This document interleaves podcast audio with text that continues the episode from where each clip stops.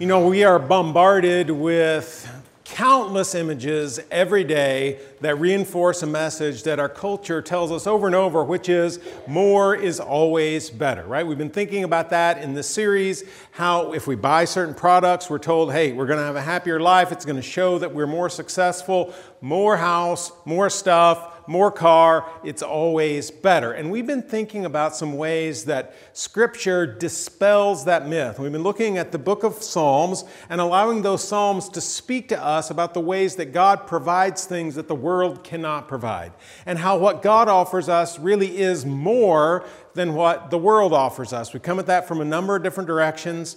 Last week we talked about okay, this is what God does when it feels like life is giving us less rather than more. And today I want us to come at it again from a, slightly different direction from that as well. And start with this thought. Many of us are fixers, right? I mean, if there's something broken, you want to fix it. If there's something broken in the house, some of you, like immediately, you're going to go find the toolbox and get to work fixing it because you just cannot stand for something to be broken that's supposed to be working around you. Now, I'm a little bit that way, especially if it's something that's going to be in my presence, like if there's a light bulb out in the room. Really can't stand that. As soon as it goes out, I'm going to go find a new light bulb and replace it. Now, I'm not sure what that says about my psyche, but let's skip that and move on to other things, right? So we're all sort of a little bit that way, but, but maybe we're that way about things that are really even more important than appliances and Chevrolets, right? It might be that sometimes we're more concerned about fixing people. Sometimes it can be ourselves. We go through a difficult situation. Maybe it's our fault, maybe it's not, but it leaves some internal struggle, some emotional trauma, and, and we just want to fix it. Or maybe there's a person in our lives and they come to us and they are really struggling about something that happened, and we feel bad if, in the midst of that conversation, we don't have some tools that we can give to them to fix the problem. Now, I'm not talking about those people in our lives that are pretty sure they know how to live our lives better than we do, and so they're always telling us how to live life. I'm talking about the, the genuine desire to see someone who is really hurting, really broken, and we just have the sense that we've got to fix the problem. But some of those problems we really can't fix. And for, for some of us, it's in those moments when we find something that we can't fix, there's the moment to pray. Now, that betrays a sort of misunderstanding of the way that prayer should work in our lives. Sometimes we think, okay, I will do whatever I can do, and then when that doesn't work, when I can't fix the problem, then I'm going to talk to God about it. Because if I can't do it, then it's, it's up to God. And really, if we look at Scripture, what we find running through all the pages of Scripture is a continual call from God to come with, to Him with whatever is going on in our lives. So even if it's something that we can really address, we, we sort of know how to fix, God's still saying, Come talk to me about that. In fact, before you get at fixing it, why don't, why don't you talk to me about that? And in the midst of whatever you're doing to solve the problem, keep praying. And after you've done your work, keep praying. So scripture never says, okay, it's up to you to do all this, and then when you can't do any more, then you pray. It's really pray all the way through the process, even if you've got some solutions to the problem. Now, here's our question for today. What happens when, I mean, there's a, there's a big problem. I mean, there's something going on in our lives that it is clear is beyond our ability to fix, We've been praying all the way through this with God. We've done what we could do. What do we do when God shows up? What do we do when God really deals with that issue? Whether it's physical, emotional, spiritual, whatever the problem is, God does something powerful and, and deals with the issue. How do we respond? Now, let's back up from that just for a second. You know, when we take something to God, there's really a, an array of answers that God could give to that request, right? And, and I think they fall basically into three big categories. There are a lot of variation in these three, but basically three answers that God can give to us when we pray? the first answer is no. Sometimes God says, no, we don't like that. I mean, it might be, most of us have had this experience. Someone we love, really sick. Maybe their life is threatened because of the sickness, and in our minds, they are far too young to face death over the sickness. And so we go to God and we ask God, please heal my brother, sister, parent, child, friend, whatever it is. Okay? And we're like we are earnest in this prayer. And, and we pray this prayer multiple times. And, and it really seems like it's, I mean, the best answer to this prayer would be that God would work and he doesn't. Or we go to God with a, a, relationship, maybe a marriage that's just it's just broken. I mean, there's some stuff that's gone on, and the, the couple can't seem to get past it. Maybe you're in the marriage, maybe it's someone you care about, and you pray to God and say, God, please restore this marriage. I don't know what to do to help them. There's more here than I can fix, but God, you can deal with it because you're a God who heals, you're a God who restores. God, heal this marriage and he doesn't. And sometimes God's answer is no. Now, when we're talking about physical healing, we can say, well, you know, in the end, there's resurrection. God's going to bring us back to life and we're going to spend eternity with Him. That's true, okay? But, but in that moment, that wasn't our prayer, was it? Our prayer was God, heal this person, someone I love, physical body, right now. Sometimes God says no. It's hard. Sometimes God says, wait. Now, we've been there too. Pray for someone's healing, ask God to, to bring healing to their body. The sickness becomes chronic, but maybe it's months, maybe it's years later, the person is delivered from that and, and their, their body's healed. Again, back to a marriage. A marriage is broken. This couple is really struggling. You're not sure if they're going to make it. They're on the brink, and it takes weeks, months, maybe even years, but eventually there's restoration. The marriage is healed. They stay together. But in the midst of all that, we're waiting.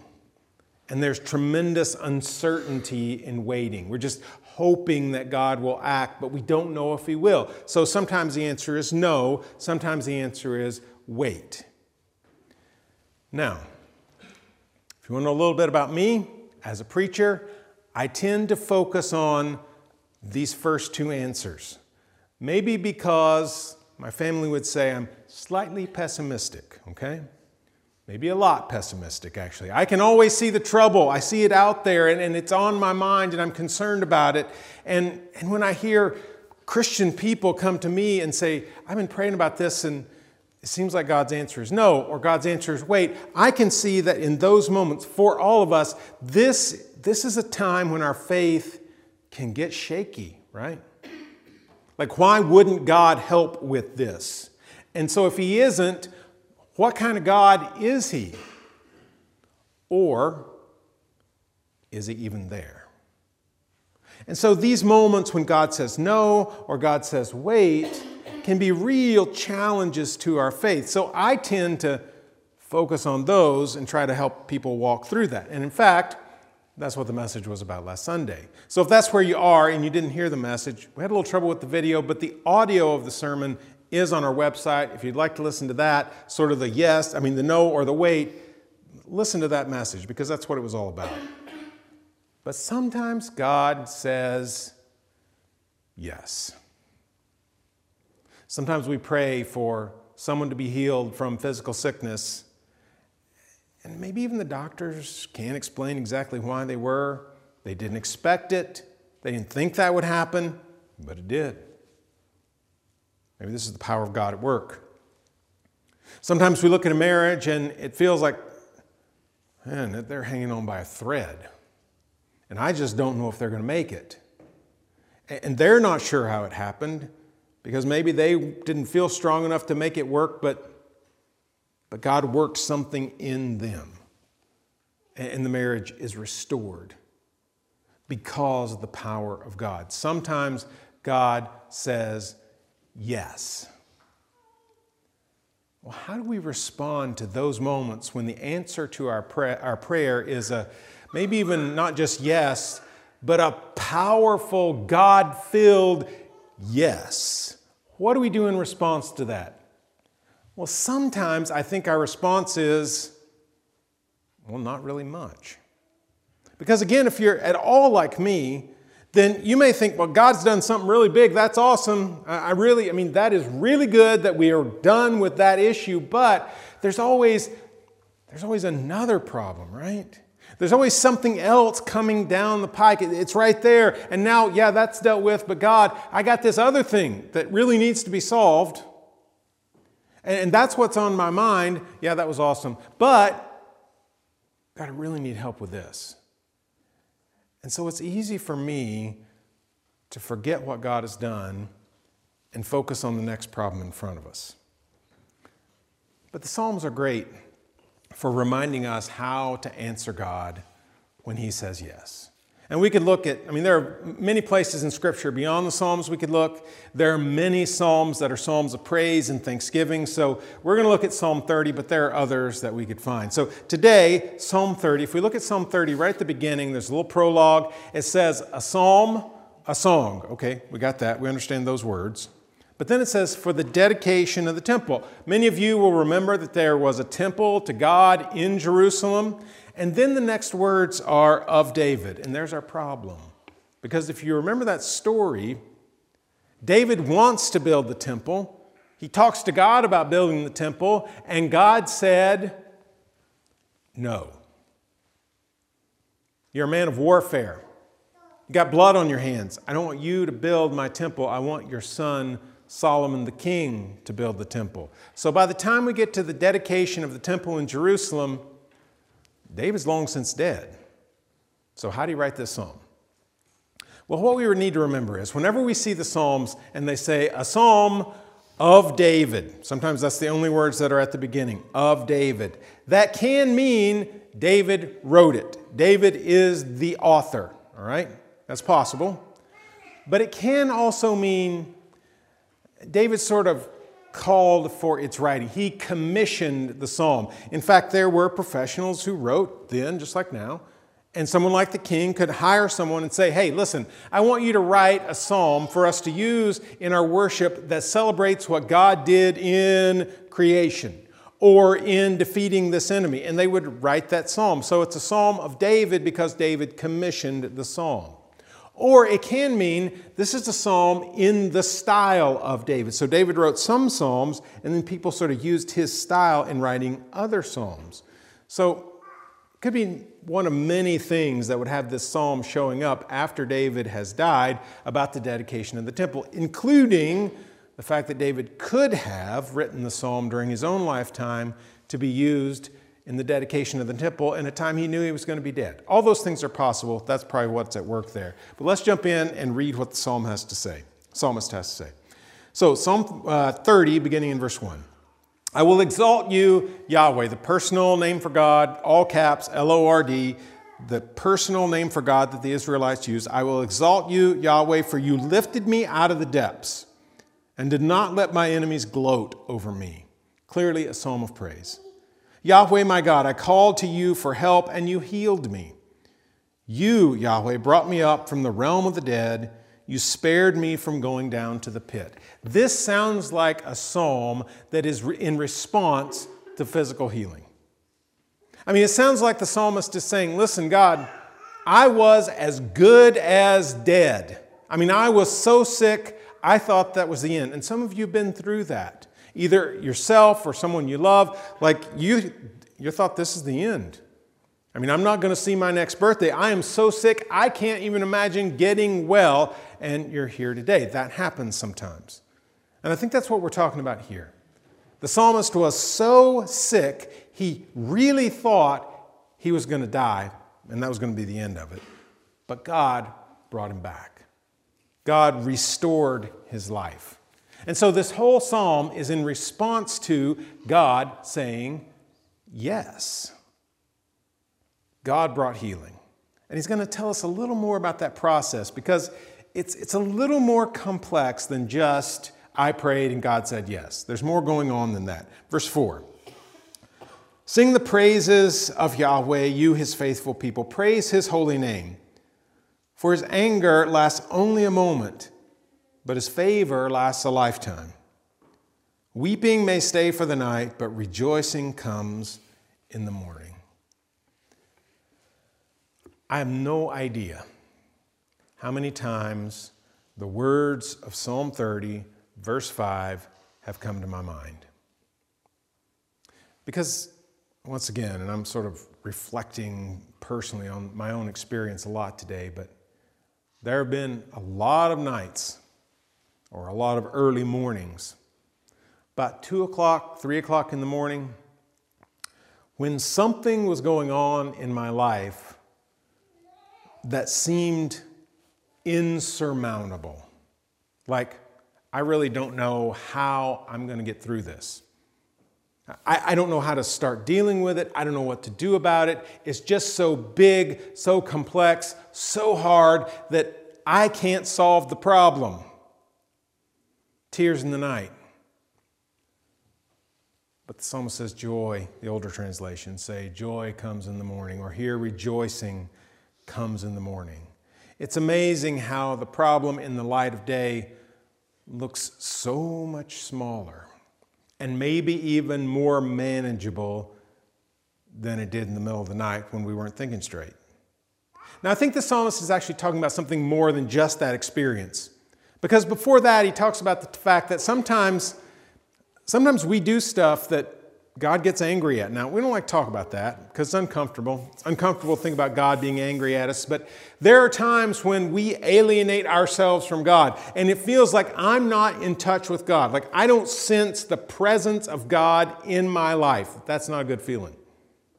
And I think the psalmist is reflecting on that. And he's saying those are the moments when, when it feels bad, when it feels dark. But even when we offend God, and we may feel alienated from God. What we find is that because of God's deep and abiding love for us, He brought us into being, He sustains our life. Because of all that, God's anger is fleeting. He always invites us back. And the joy that the psalmist is thinking of is when that opens back up. And once again, we have this awareness of the presence of God in our lives once again, that we are not alienated. So, yes, it's, hey, the problem's big in the night, but joy comes in the morning. But also, we can go through a season in which we are not in touch with God, and then that opens back up and brings us joy. Okay, so that's there. Down to verse 6. We get another clue as to what's going on. When I felt secure, I said, I will never be shaken. Big, bold statement. Yahweh, when you favored me, you made my royal mountain stand firm, but when you hid your face, I was dismayed. It is as if the psalmist is saying to us listen, there was this moment when, when I sort of thought I was in control. When I thought I could say, well, God's going to do this for me because God loves me, God cares for me, so I'm just going to tell God what to do. He'll do it because I'm His guy. And that arrogance got the psalmist in trouble. And that's when he feels alienated from God. So it was his own doing. And now he's backed up from that. And he's found his right place before God. And because of that, God has delivered him. And then the end of the psalm, which I think it's a beautiful statement of God's love for us and his presence in our lives, beginning in verse 11. You turn my wailing into dancing. You removed my sackcloth and clothed me with joy, that my heart may sing your praises and not be silent. Yahweh, my God, I will praise you forever. So we go from this moment of overwhelming sadness because of what's going on in our lives, the problem is there, even to the point that, hey, I told God what to do and He didn't do it, so we're alienated from God, to this time when God returns, He's present, we sense that, He's acted, He's brought deliverance, salvation from whatever was threatening us. And so we felt like mourning, but now we feel like dancing. We were wearing sackcloth, which was the, sort of the symbol of grief in the ancient Jewish world. and now we put on joy. Everything's changed. So we look back at this psalm. What do we learn from it? What does it tell us? I think it's pretty simple. Give thanks when salvation comes. Give thanks when salvation comes. The, the, this whole psalm is, is a model of just that. And, and maybe our inclination at times is to, to move on, okay? Salvation's come, great, but I got other stuff to deal with. The psalmist is reminding us to say, hang on. Look, look at what God's done. Take notice of that. Remember that God is a powerful God who acts in our lives, and sometimes we move on so quickly we forget to even notice what He's done. We actually need to give thanks for that. So, how do we do that? It has to be intentional. Now, there's probably some in the room that your heart just overflows with thanksgiving to God, and that is awesome, and I applaud it and keep going with that. And then there's a lot of us who maybe struggle a little more with this, and we have to remind ourselves to give thanks to God when salvation comes. How do you do it? Well, you know, a really simple and inexpensive way is a piece of paper and a pen. Lots of us keep a, a list of prayer requests, right? Things we want to pray about. Pretty simple. But we also need to keep a list of things that we're giving thanks for. You know, go back to our answers from God. Sometimes God's answer is wait, and there may be something that we pray about for days or weeks or months or years or even decades. And when God acts and there is salvation, it's a big deal, okay? When you've been praying about something for years, it's a big deal when God acts. But you know, my guess is most of us, if we look at the time that we pray for something and the time that we give thanks, they usually don't match up. And I'm not saying they have to, but I come up pretty short on that equation. I think we have to choose to give thanks. We have to remind ourselves to give thanks for the ways that God has acted in our lives. And so, writing it down and being intentional and praying about it not just to satisfy God and say, oh, well, if I don't thank God enough, then He's not going to pay attention to me next time. It's not that. But just to give the thanks to God that He deserves because He's acted. Keep track of it. Or maybe take a few minutes, couple minutes, five minutes in the morning, at lunch, at the end of the day, whatever it is, when you can get a few seconds to just reflect on the day and say, you know, what's happened today? How has God been active in my life today? And then to give thanks for that. You know, uh, first part of this series, we reflected on some of the things that we were talking to God about, and I want to go back to that. And just take a few minutes now, because maybe if you look back over the last year and think about what's going on and the things that you've talked to God about, Maybe you recognize that you haven't really given thanks for that salvation that God's offered, for the ways that God's been at work in your life. So, if you will, just take a few seconds here and think about the things that you've prayed about this year. And, and for just a few moments, I'm going to have some silence and let you reflect on that and just thank God for the way He's acted for the salvation He's brought. And then I'll finish it up with prayer. So let's pray for a few moments.